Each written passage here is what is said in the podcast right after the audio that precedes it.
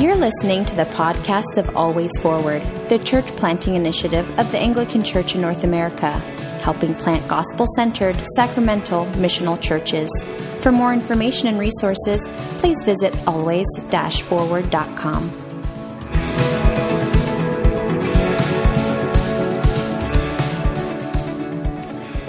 Canon Dan Alger, Canon for Church Planting for the Anglican Church in North America. And we've been working on a bit of a tool uh, to try to help churches as they are looking at um, uh, coming together again for public worship. And whether this is for a, uh, a, small church plant or a larger established church there's a lot of questions that are um, that that, uh, that that surround this idea of safely coming back together again. Uh, there's physical questions there's emotional questions there's spiritual questions there's tactical questions. Um, and so what we try to do is put together a little bit of a, a, framework to be able to help you work through this with with your team. And it's just a suggested framework. We want to i want to work through this with you real quick. Um, and uh, and uh, and give you steps that you can then take and use it from step one to step six, or or tweak it, or change it, or throw some of it out. Whatever you want to do. This is just a place to get you started thinking about this and all of the uh, all of the multifaceted, um, complicated aspects of of what this means to start to uh, come back together again uh, publicly as the church as as your local government restrictions start to start to lessen. So let me jump right into this tool and, and i'll show you what it is that, that we're working through. Uh, so let me share my screen here. Okay. So what you got here is um, is is our uh, our six step process that we went through with the local church where I attend. I attend Church of the Redeemer in Greensboro, North Carolina, where uh, where Canon Alan Hawkins is the is the rector of the church, and so uh, um, he asked me to help our staff and leadership work through a uh, this process. And so this is the tool that that um, that that I put together to help our local church make these decisions. Okay. Um, so it says on here uh, scenario planning. And if you research scenario planning or if if you have your MBA or something and you went through training in scenario planning, what we're talking about right now is not actually true scenario planning. True scenario planning is is boundless of what ifs. I mean, um, uh, it's it, scenario planning was really popularized in the 1970s by the Shell company, uh, Shell Corporation, a Shell company. That's a different thing. The Shell Corporation, um, and it's and it's really asking what if, what, what if anything, what if, um, what what if, uh, um, what if we run out of oil? What if we what if we have a oil spill over here? What if we have a fire? What if oil prices do this? What if oil prices do that? And we are we're when we're talking about scenario planning here, we're we're kind of talking about bounded scenario planning if that's a thing we're we are talking about scenarios within a scenario we know that that we have been uh, um, we have not been able to meet publicly as the church and we're going to be able to meet at some point in the future. The question is we don't know what that progression will look like and in fact it'll be very different in different places for for how you're able to come together in what numbers um and so so this kind of sort of bounded scenario planning helps us to say uh, there's multiple let's prepare for multiple scenarios and what our response will be for each okay? So we put together this six six step process and i'll just go through it really quick quickly with you and we're going to make this template available to you. Ours this one's filled in because this is the one that we used but but you can delete the things you need to delete uh, and uh, and make it yours and of course change the redeemer thing. Put your church's name up there no one will know that anybody else did this but you. Uh, and so, uh, so here, here's the, the six steps: laying the foundations of of what the regathering team is about, the team of people that are helping to kind of lay out this process, and the guiding values, which we'll talk about in a minute. Then, then start to work through some some scenarios, uh, and then do a bit of an inventory of of assets. What do we have to bring to bear on those scenarios, and what imp, what areas in the church will be impacted by the decisions that we make. Uh, number four is our strategic response. So this is the strategies that we come up with in light of the scenarios that we are laying out.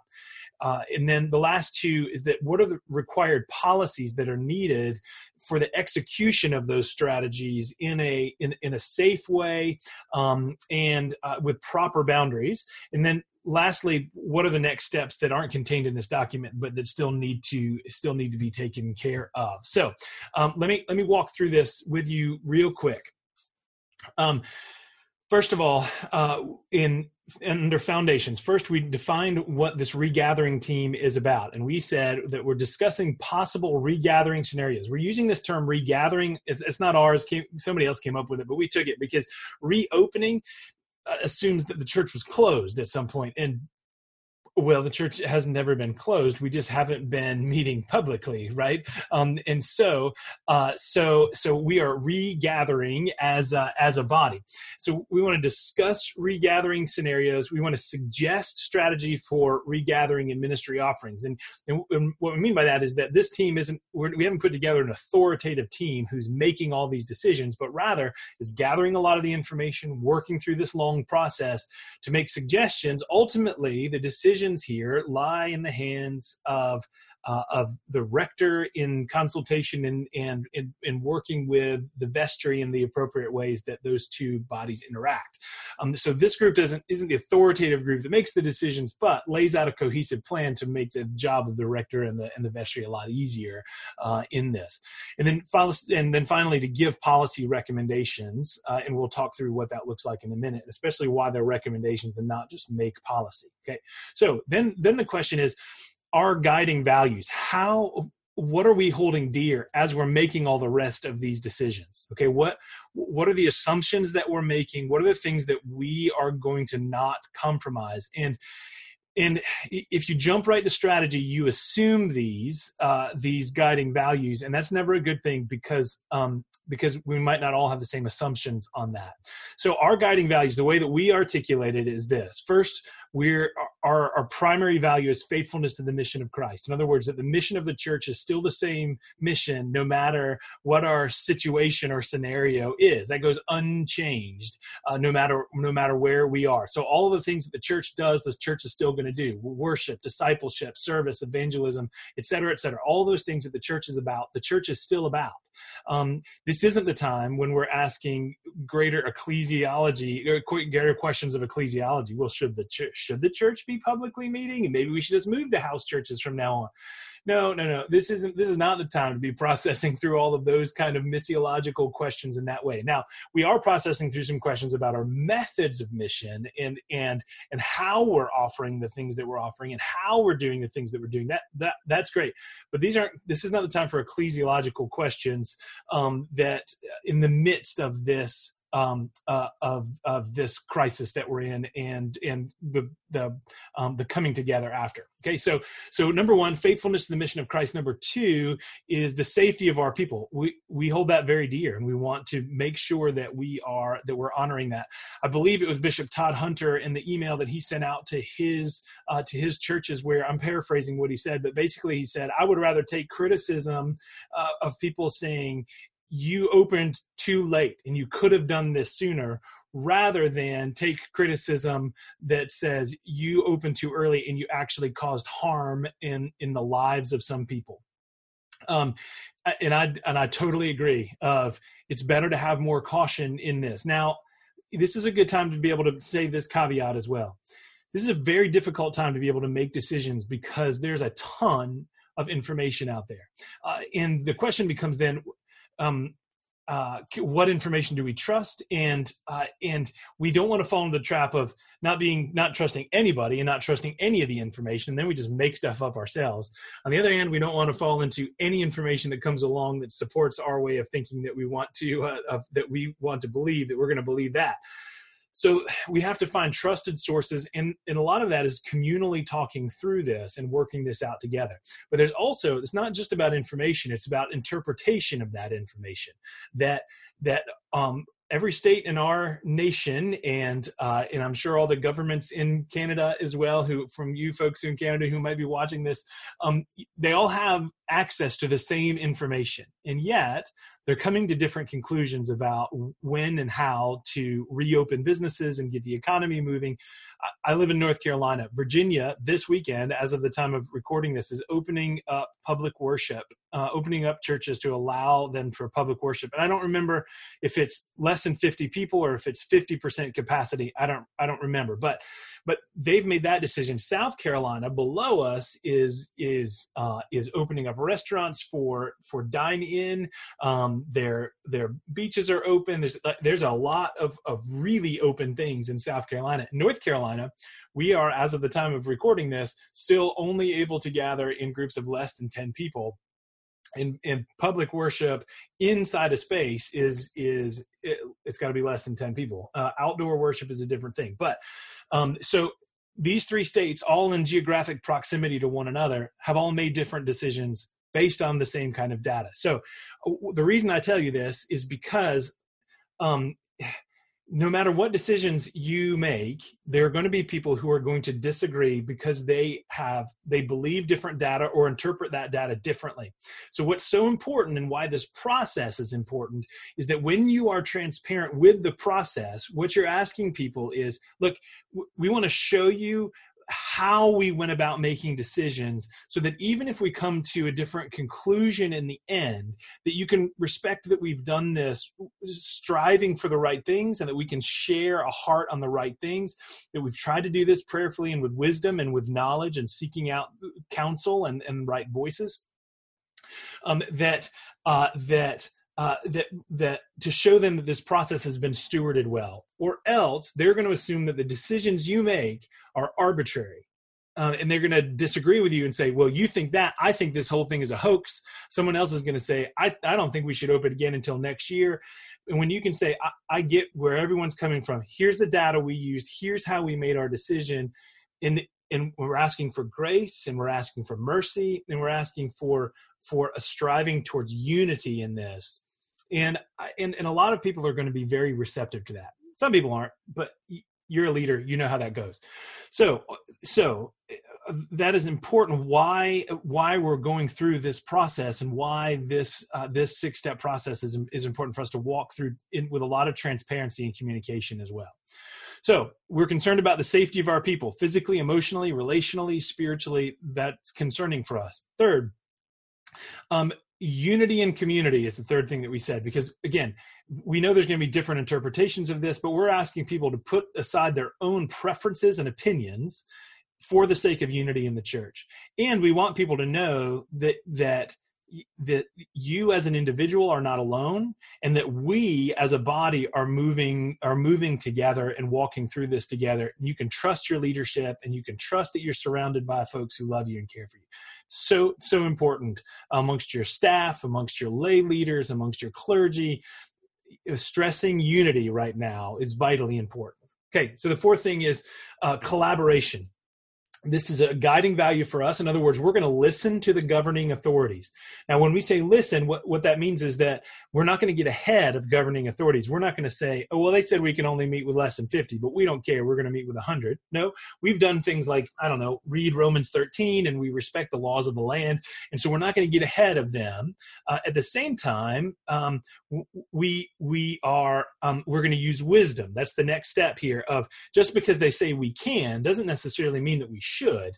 Um, if something is per- permissible, it doesn't necessarily mean it's beneficial. So that's where wisdom and communal discernment come in. So collaboration, then governing authorities, diocesan guidelines. We want to be in collaboration with our diocese, with our bishop, with uh, with our uh, with our Anglican family as well. And then we and we want to apply wisdom to how we make choices within those guidelines uh, as those in authority give them to us as well.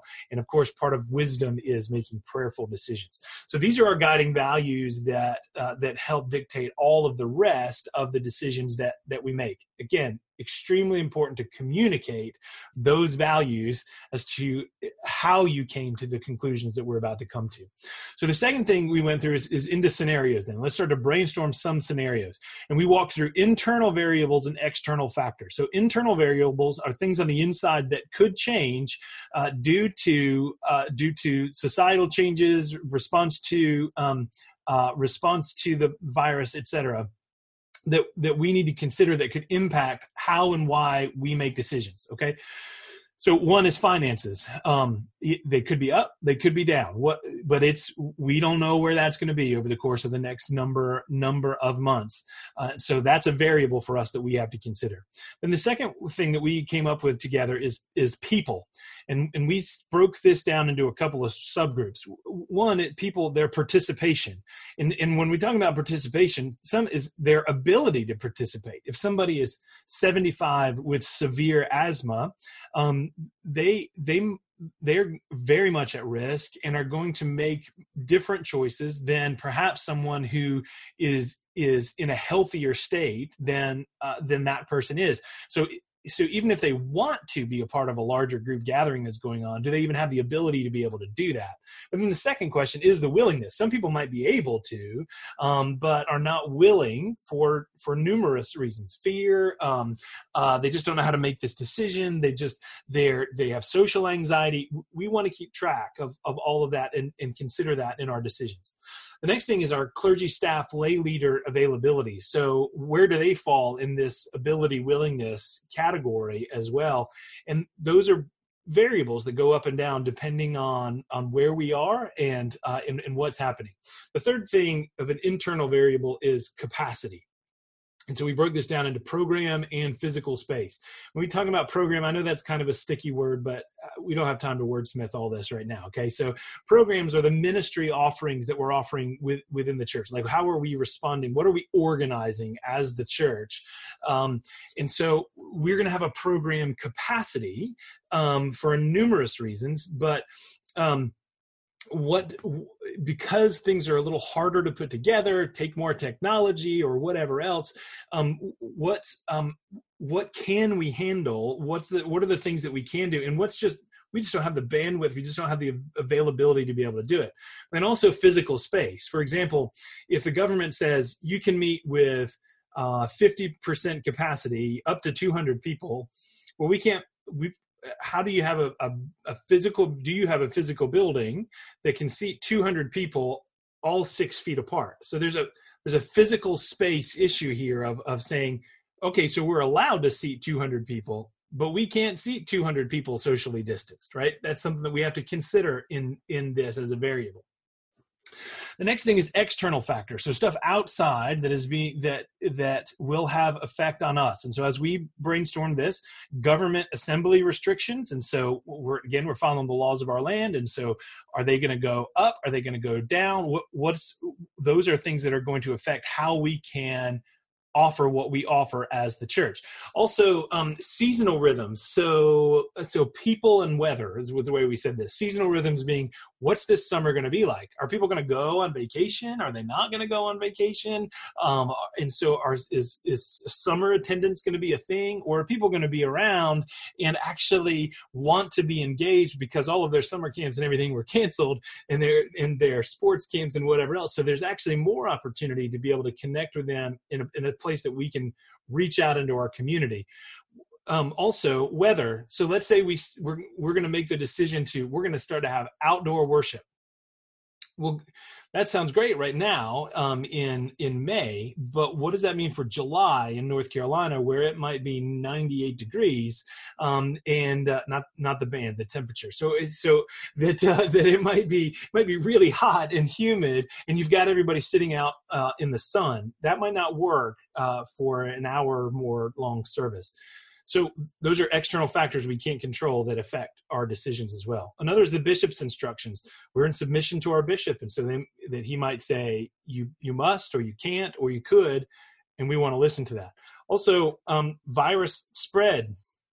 Um, that where's this uh, where what's going to happen? Numbers going up, numbers going down. Uh, there's a there's a great uh, article uh, by um, by Ed Stetzer um, that he also reiterated a lot of what he said in the article in uh, in an interview with Anglican Compass, and so we'll try to put the link down here for you to be able to find those those two things. But Stetzer references another article um, that talks about the the the hammer and the dance. And then to summarize it, basically the saying is, look, when when this this whole virus thing pandemic started happening, and we didn't have a lot of data, we didn't know how it was going to go. To prepare for the worst, there had to be broad, sweeping, heavy mandates right from the start. General, all right, that's it. Everything stop. Everybody go home until we figure this out. Now, um, what, what, we're learning and seeing and observing and, and, and figuring out is that the virus isn't going to spread the same way in, in every place. And so it's more going to be crop up in different different places and so as the as the hammer blow that first initial broad sweeping heavy chunk um, at the beginning as that starts to lessen what's going to have to happen is that decisions on restrictions and such are going to have to go more local uh, and react to outbreaks that may come in different places so the restrictions then on meeting capacity et cetera are going to have to be more of a local decision and so so then that means that we have to what Stetzer calls be an accordion church, right? That uh, that we need to make decisions that we can go big when we can get big, we can get smaller when we need to get smaller, depending on uh, uh, in our reaction to local decisions on um, on um, on restrictions, et cetera, reacting to the spread of the virus. Those are external things that we can't control but that we need to keep an eye on and and make decisions that that offer things that are scalable that can grow and and and shrink according to how we need to adapt to our situation. The other thing that we can control is virus treatment advancement. The, the better we get at treating this um, uh, the, the less of a of a of a death risk that it is. And I'm not saying there isn't any risk. We'll get to that in just a minute. Um, but we can't control that. Um, when is a vaccine going to come? When does uh, I'll put tracing underneath there as well. Of it's not really treatment, but we can kind of figure out how to be able to um, report who's been where and with whom as scary as that is that that can happen that's a that's that's part of assuring safety in all of this so those are external factors that we need to consider so what we did was we took all of that and then said uh, that we're gonna we're gonna brainstorm some scenarios, and because we wanted to have a limited scope in this, we didn't just want to say anything could happen. Like, what if aliens come tomorrow and drop down a cure for us? I suppose that's a scenario, but probably not going to happen. And so so we said let's stick with the scenarios that are more probable. Um, because of limited time and bandwidth to be able to to go through this process. Let's stick in the middle here and then we're going to go back to the drawing board if the aliens come um, next week with with the cure for this thing. Um, so here's the scenarios that we brainstormed and talked through. Um, that there's a scenario of a continued trajectory towards relaxed restrictions. So um, it's less than 10 now we're assuming in the next couple of weeks it's probably going to go to 50 um, and then who knows after that? Are they going to open to well 200 cap uh, on gathering? Or will it be a 50% capacity for areas uh, we don't know where it's going to go until it finally gets to the place of there aren't any restrictions at all. That's a scenario Another scenario is what we just talked about with oscillating restrictions, that it expands and contracts uh, in response to local outbreaks. And so, how do how do we respond to that well? And the, the third thing is is what we talked about earlier um, in our variables. There's a we have to consider the scenario of financial decline, and we have to work through scenarios of what happens if our uh, if our budget is 10% less 30% less, 50% less than what we assumed that it was going to be uh, it, uh, over the course of this um, this year. How are we going to react to those different things? Now, again, true scenario planning would say, well, what if it's 10, 20, 50% higher because people are are more generous? And that is a true scenario, but in the interest of time as we uh, as as we're coming together as a group, those are easier decisions to make uh, than than than 10 30 50% less so in the interest of preparing in advance, we're we stuck with these three are going to be our main focuses of possible scenarios. So here's what we did next. Number three, we went through our response modules. We wanted to do a bit of a of an assessment of inventory. What do we have to bring to bear on these different scenarios? What areas are going to experience impact when we do this? So response modules. What are the things that we already have in place as the church that we can leverage quickly to be able to be faithful to the mission of christ as one of our guiding values. And how do we do it safely? And how do we do it in collaboration? Um, all of those things that we had in our guiding values. So we we have community groups. Some people call them small groups house groups whatever um, that includes college ministry, youth ministry, uh, uh, Bible studies, etc. We have those. We have care groups that are that everyone that's a member of the church is a part of a care group that that helps with the pastoral care and checking on them. That's a structure that's already in place we called the next one sanctuary worship. So think about just normal um, typically sunday morning worship. That's something that that we have um, that we can that we can leverage. Online worship we haven't had before but we have now. Uh, is now is now in place as we've done evening prayer together every night uh, every weeknight uh, throughout this pandemic. So that's another thing that we can can can leverage here. Then summer growth groups. We we do groups for discipleship and such and we're talking about how we could throughout the summer offer multiple classes that have online teaching and then a face-to-face uh, discussion that could have people face to face as as that's an opportunity and available to us and along with the opportunity for people to be able to zoom in to be able to have a discussion uh, on what they've watched in the videos those are already existing. Now, we also have brainstormed what are some of the things that in just previous conversations to this are new responses that we could start. Um, and as you go through this process, you might have to come back up here as more ideas come out and put some more under this possible new response me- modules here. But um, we said city groups is something we've wanted to do for quite some time, but haven't uh, haven't been able to yet. And so this could be a great opportunity to be able to bring some of these city groups in. So we've talked about what if three-ish community groups come together into a larger group um, that they could gather to keep it less than 50 um, and they gather once a month while we're not able to have large group worship on a sunday morning in person so we could keep those groups smaller. Um, and so what exactly that looks like? Well those are still details that we need to work out. Like can we get together to worship? Uh, what okay but are we going to sing? Are we not going to sing? Like those all that's all execution of these strategies that will have to be figured out. But city groups would allow then us to have the small groups in the community groups the uh, the online group and then and we'd have a medium group uh, together that that could that remove some of the complications of a larger group but gives some the benefit of being able to actually interact with other people in the church. So we're talking about putting city groups into place. And then uh, weekday Eucharist. One of the, the hardest parts about this is that we haven't been able to share the sacrament of communion together. So we brainstormed, how could we do that?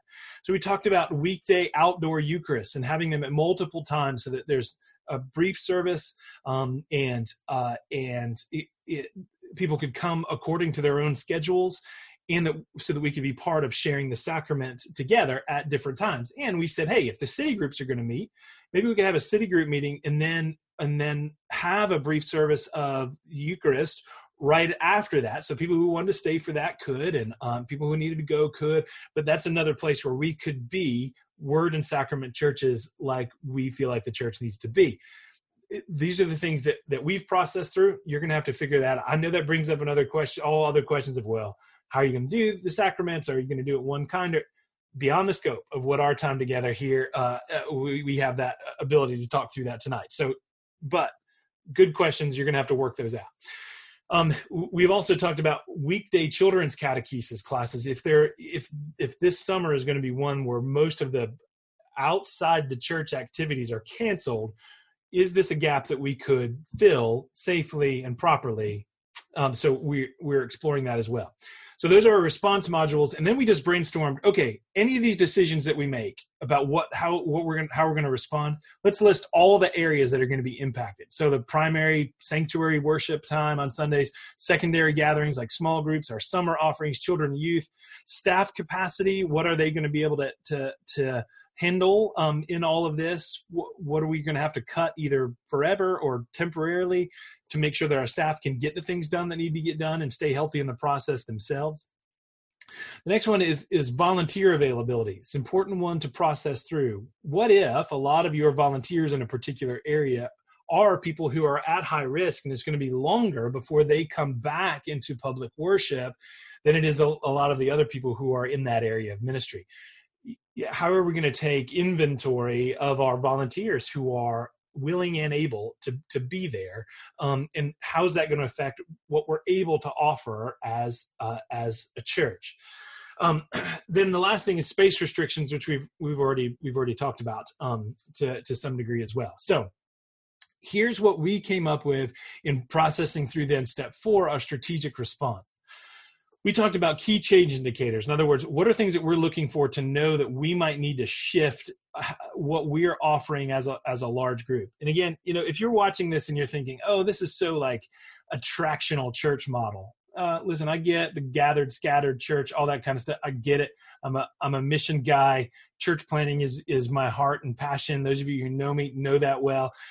Uh, it doesn't matter what you do. The church is an organization, and there are going to be things that you are organizing. And so, uh, um, it, it's it's just the nature of what it means when two or three are gathered. There has to be organization, and if you and if you want to go from two to three to four, then there's a certain amount of attraction in that. So let's not get into that debate right now. But as we're looking at what can we offer um, as the church, what are some of the the, the indicators that are going to affect um, when we need to to look at whether what we're offering is is right and proper. So we we brainstormed these. Of course, change in government mandates. We talked through that.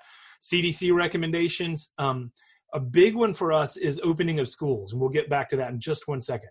Um, opening of sports venues is another one uh, of where there's a lot of people gathered.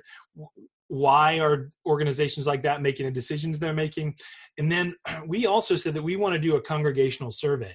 Now, I'm not most of the time a guy who likes congregational surveys very much. Um, that uh, I just don't think it's the best mechanism to actually hear what the church needs to do and and how we're doing. People will say things in surveys that they probably shouldn't say, or if they should say them, they should say them in interpersonal uh, uh, communication rather than through a survey. But I think in this case, it is important because we need to ask questions of like, where are you right now? If we were to have a gathering of 50 people where social distancing practices are maintained, would you come? Um, or what would be your biggest fears in that? Or what um, what uh, what would you be okay with you, for your children as a part of that. We want to know where people are, so we don't just assume, oh, they all want to get out of their house and they'll come, or assume nobody's going to want to leave; they're all going to be afraid. Well, let's ask them. Um, and so, uh, so we want to do a congregational survey, and you'll see in a minute that we're actually going to do that every month. Same survey every month, because if you if you we took a survey eight weeks ago, four weeks ago, and then today about how we should respond to COVID nineteen your filling of that out would probably be different and most everybody would. So times and things are changing quickly. Uh, we want to be at the place where, where we're getting real-time data and so we're going to repeat this very short easily accessible congregational survey monthly to, to continue to know the heart of our congregation so then we talked about time metrics. And this was an interesting conversation. In other words, how should we measure this? Should we say, well, for one month, we're going to do this, and then two months, we're going to do that? And we said, no, you know, we can't actually do that, like a calendar time metric, because we don't know how things are going to develop. Um, so a better govern, a better time metric for us of, of, of tracking is let's keep an eye on the government government reopening phases because that affects significantly sort of the cultural interpretation of the present narrative. Um, and so how how do we kind of run in parallel with that even if we're making different decisions? So here's the heart of it in this gray square rectangle. Um, here's the two strategic responses uh, that we came up with. This is a place you're going to have to decide what you want to do. Again, I'm not trying to fill this out for you to say we came up with this for everybody's church. This is what we did in our church. You use this template to come up with what you need to come up with. Okay. So what we said was, when uh, immediately right now uh, as soon as we can we're going to have a zoom forum to explain this this plan and communicate this plan and how we went through this process um, and so we're going to do that uh, asap now when government restrictions are greater than or sorry, less than 50. So you can meet up to 50. Here's what we're going to do. Community groups that don't usually meet through the summer, we decided to, to keep them going through the summer and to say face to face meetings are allowed with the proper precautions, which we'll get to down in policy. Okay. Sunday worship. We're going to do the multiple weekday Eucharist, like like we explained um, in the Zoom services that we're doing. We're using Zoom. You might do Facebook Live or whatever on Sunday mornings. Those are going to continue with no in-person participants.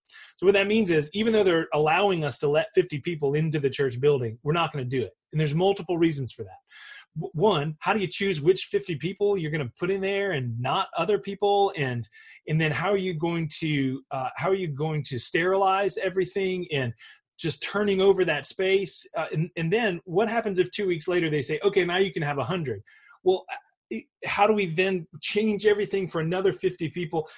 This is where we decided in our in our caution in this and you might come to a different interpretation that from a cost benefit uh, analysis of this it's not worth the cost for for the benefit of of of taking 50 of our congregation and getting them into into a building now are uh, all said and told, the, the people in number around this church to give you some scale around this, we usually have over 300 on a Sunday, um, but there's 500 people in the orbit around the church in some way or another.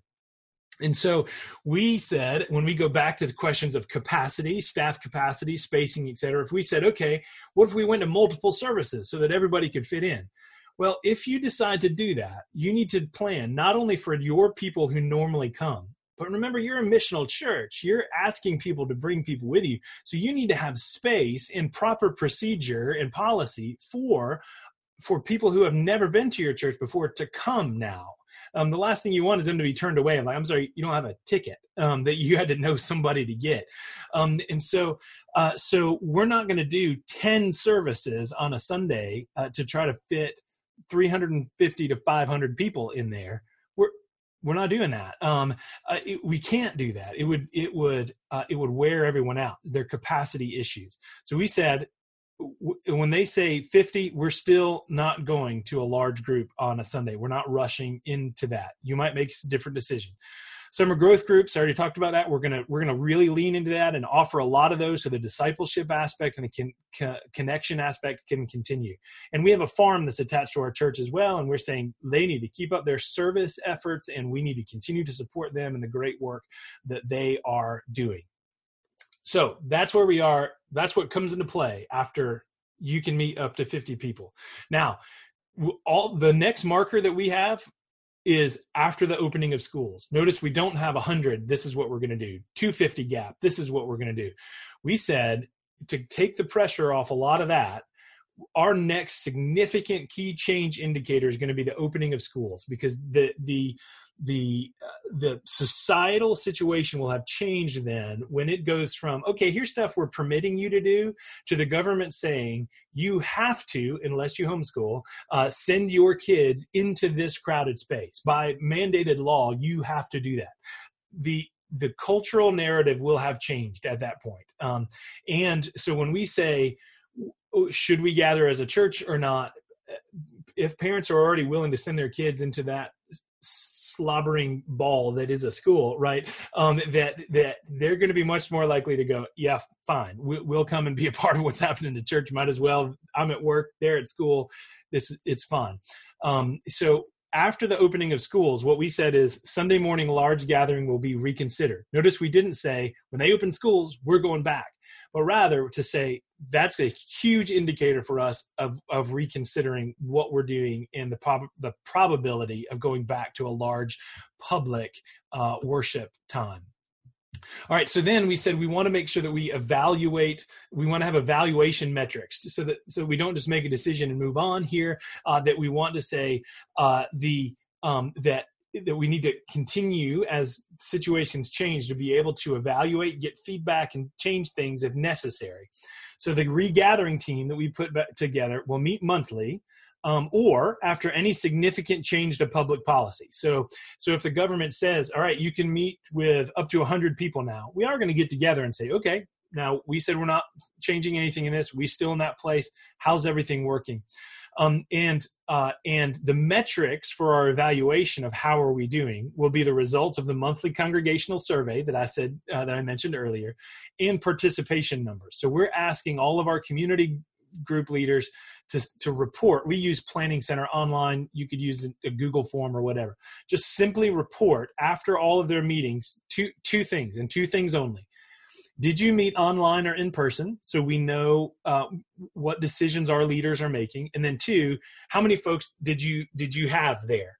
Because we want to know not only what people say they're going to do, but what they actually did as well. And we've stressed this to our staff that this is not about policing and do you were you effective enough and did you have enough people this is about making sure that um, that that uh, what we're offering and the way that we're doing the work of mission um, will also uh, is is is hitting at the heart of where the people are in their availability okay so we're asking them to report those things to us so that we can have proper data to be able to make decisions with okay so now, last uh, last two things here. We said, okay, if that's going to be our strategy, what are the required policies that we need in place to govern those those um, uh, those practices. And this we found was when we rolled this out to our staff to get their feedback on, we got a lot of really positive feedback on this because what it does is it says, okay, generally here's where we're going, and we want to put up fences that say, don't go over there. Um, we're going to make these kind of big decisions for you of mapping out a general green pasture.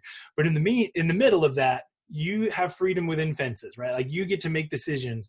Uh, are your people going to, in your community group, going to wear a mask or not wear a mask? Well, we want to say, you guys have communication about that. You guys talk through that. We're not going to mandate that, um, but but let us help you know how to make decisions in that and work it out together as a community group and if you need our help then then we'll help as well but uh, but but that's but we're not going to mandate that now other things we are going to mandate. Um, and so, social distancing measures, these are areas of consideration. What are things we need to talk about? Social distancing measures, PPE requirements, in other words, masks, sanitation procedures, long term, real time. And then we, we had put on here do we need to talk about registration for public worship because we're stewarding physical space? But when we start talking through that, we said, no, we're not doing that. Like, we just, and you might come to a different conclusion. But for us, we said, no, this is, we want to go we want to leverage the other city group idea the multiple eucharist idea.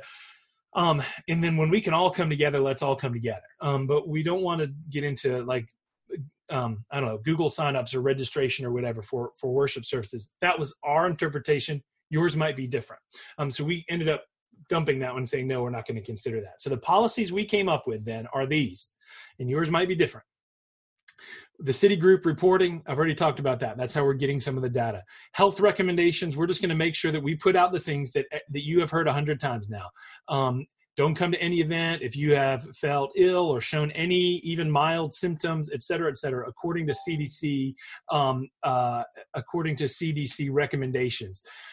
Um, we um, we're still working on the verbiage of all of this but that's that's generally what we're going to end up saying to our folks uh, number three, location. We're saying if you're going to have an in person gathering, groups are encouraged to meet outside whenever possible, but we also recognize that sometimes circumstances may call for indoor meetings. And so we encourage outdoors uh, as it seems safer and healthier according to the data that we have. But there may be times when you have to meet indoors, and we're not going to tell you you can't. But we're going to say if you do, make sure that you take proper precautions with that. Um, and so we're just stressing again these guiding values, and so that we don't have a small group leader who goes, "Oh, this is all just stupid. We're all going to sit together on the couch."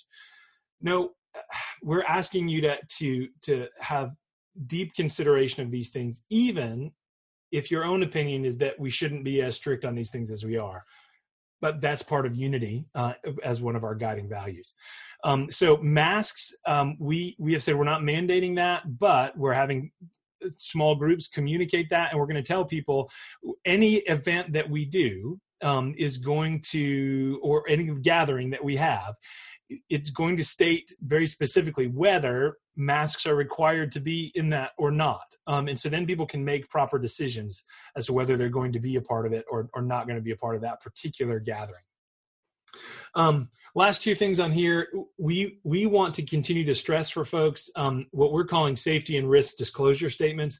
And this isn't a CYA thing of like we want to cover ourselves for liability. That that's not our heart behind this. What we want to do is in all communication regarding in-person gatherings, we want to have a risk and disclosure statement that basically says I'm sorry, a safety and risk disclosure statement that basically says, um, uh, if you wear 10 layers of gloves and two masks and stay 10 feet apart from everybody, there's still a risk that you're going to catch this virus. Um, and so there is a risk of us gathering together. And, and the reason we want to be able to say that is to say, look, we want you to make decisions that are proper according to Christian conscience in this, and that we're going to support you in either decision that you make. And uh, and so we're not going to be going, well, the good Christians are going to be in the groups, and the bad Christians aren't. That's not where we're coming from on this. And so we want to have a, a safety and risk disclosure statement in this that we're working on the verbiage of of how exactly we're going to say that. But it's basically going to be what's in that paragraph right there. Um, that we we want to encourage our folks to make wise decisions uh, on whether they are a part of something or not, and we fully support them in that. Um, we also want them to know that we're not um, underestimating or devaluing the risk. We understand that there is risk involved, and these that that has been taken into con- deep consideration in in these decisions. So, lastly, we're asking our people um, to take appropriate sanitation measures in any public ga- gathering, and we want to have hand sanitizer available, masks uh, available if if at all possible for folks who might have forgotten theirs but want one or whatever. Part of that is truly because uh, um, some people think they work, some people think they don't, whatever. But it's good sanitation um, policies. But also, there's an optics aspect of this too. That that when people know that we've put forethought into having these kind of things there, it's just a recognition of um, of that that our heart is saying we we we know we're not ignoring what's going on here. It's it's an outward and visible sign of our of our of our inward concern for the safety of our people um, is uh, and so having those kind of things in the forethought to have them there is going to be reassuring to our folks and it's important to have them there as well. So those are the policies that we came up with. You might have some different ones uh, you'll have to work through that. And then finally, and this one's a lot faster. We just said, what are the next steps that we need to do here um, to uh, to roll this out, to to to tweak this, whatever that are not listed in this document, but we need to consider. So so we talked about how we're going to communicate. We need to come up with a communication strategy, asking the basic questions of what needs to be said to whom, how, and by when my uh, my undergraduate work is in in communications, organizational communications. So this is a place where I get kind of excited. But it's the basics of any real communication strategy or communication plan is is the message and the audience and the channels by which you're going to communicate that um, that message, and then in deadlines and and timeliness of of of that communication as well. So we need to put some thought into that and develop that communication strategy and get the right people around the table for that. We need to have um, proper pastoral response. Are we prepared to help people who might have some kind of PTSD as we come out the other side of this, or or social anxiety, or um, or whatever it is that they are struggling with, or financial issues, or you name it. We want to, to anticipate those things and then how can we love them and care for them well? So we have a pastoral team that is that is going to be looking into that. How do we need to prepare our staff well um, for them leading in the midst of this? And so what we did is we took this document distilled it down so they didn't have to see how all the sausage was made in this but but communicated the proper parts of it the values and and, and some of the steps in here and said okay here's our here's our strategies uh, here's our um, uh, here's our policies and we work through that with them um, and uh, able to ask a lot of questions get feedback etc uh, and then finally, how do we how do we leverage our prayer teams and everyone in the church to just be intentionally praying for one another and for the leadership during this time and wisdom in these decisions? One thing that's not in print on here, but that that is part of our process for this, is that when we are now taking this and we are vetting this with a bunch of different folks. We've run it by the staff to get their thoughts on this. The group that we put together, the regathering team, uh, had representatives from the staff and the clergy and the vestry on there to, to be able to talk through these things that to help fill out this template. We have a meeting coming up with some of the medical professionals within our church to say, can you can can can we talk through this a little bit and, and you help us to see where we haven't done something well or what we need to add or so we're getting their voices in this. The vestry is going to talk through this uh, as well, particularly about you can see that the financial section of this is not is not very well defined yet. That's another scenario strategy the vestry itself really needs to deal with through their fiduciary responsibility in the church. They're talking through that on Monday. And so by the time that we come around to the Zoom forum where we're going to roll this out uh, officially, um, literally dozens of eyes will have have looked on this and voices will have spoken into it. So it's a very transparent process. And going through this process it's not a secret. I mean we uh, we put it on facebook live today. We're we're sending it out on this podcast uh, as well. Um, and so um, uh, so it's, it's not a secret by any means what we're what we're going through. It's just there there, were, there has to be a time of sort of the official communication of this in its pretty final, at least at that moment, form. And so by that time, a lot of people will have input in it. And so this will not be uh, a decision that any one person has just authoritatively said, this is what's going to happen. But it's really a communally uh, a communal based decision uh, through a well thought out process, trying our best to steward this well for the accomplishment of all those guiding values that we have the mission of christ the safety of our people unity in in community collaboration etc okay so so so this is the process. And then we left space in there for lingering questions like what else is out there that we need to go how do we how do we process through this? And again um, we've asked from our church and for everybody that's looking this and when i started to lead this discussion with our leadership the first thing i asked of them is a lot of grace.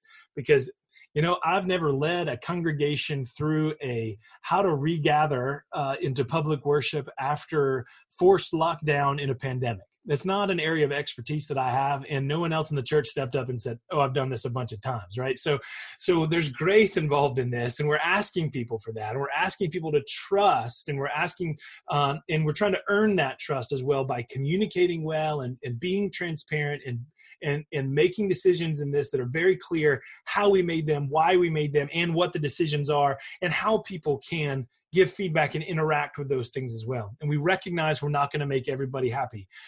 Um, um, but th- that's impossible to be able to do. We, we want to make the right decisions in here in in the right way. But hopefully, as as the church walks through this together and with their leadership, that they can come out the other side and say, we've actually grown in our respect and trust for this body and for its leaders, uh, and and for the church as a whole, as a good witness in this, and as a good neighbor in this. So that's our process um, and uh, and i hope working through that helps some. I want to also offer to you that if there's any way that that uh, that i can help you in this process i will be happy to be able to do that. You can find information on how to contact me and such on our webpage at always-forward.com um, so there's a and under covid resources there's an email that you can click on in there to be able to contact me and i'll be happy to answer questions if i can on these things or point you to the right direction or tell you. I don't know. We don't we haven't figured that part of it out. I'll be happy to do that too. Um, but this we this template is there for you to download in pdf form and i think we're going to have it in pages form and word format as well for you to be able to take whatever parts of this are helpful to you. Our desire within always forward and within within the anglican church in north america is simply to serve you and to want to see you flourish so hopefully this is helpful to you and and and we are praying for all of our churches and all of our church plants and all of our established churches. We're praying for you as you make these very difficult decisions um, that, that the Lord will give you wisdom, that the Lord will give you peace, and that He'll guide your steps. And, uh, and may the Lord come quickly to redeem this world, to restore this world. And, and we long for the day when we'll be gathered around the throne of Jesus Christ and there is no more sickness and there is no more tears and there are no more of these decisions and strategic plans like this. So bless you. We're here to help you and serve you, uh, and we love you in the name of Jesus Christ. Thanks for listening to the Always Forward podcast. Visit us at www.always-forward.com for more resources, to submit your questions, or to interact with us. See you next time.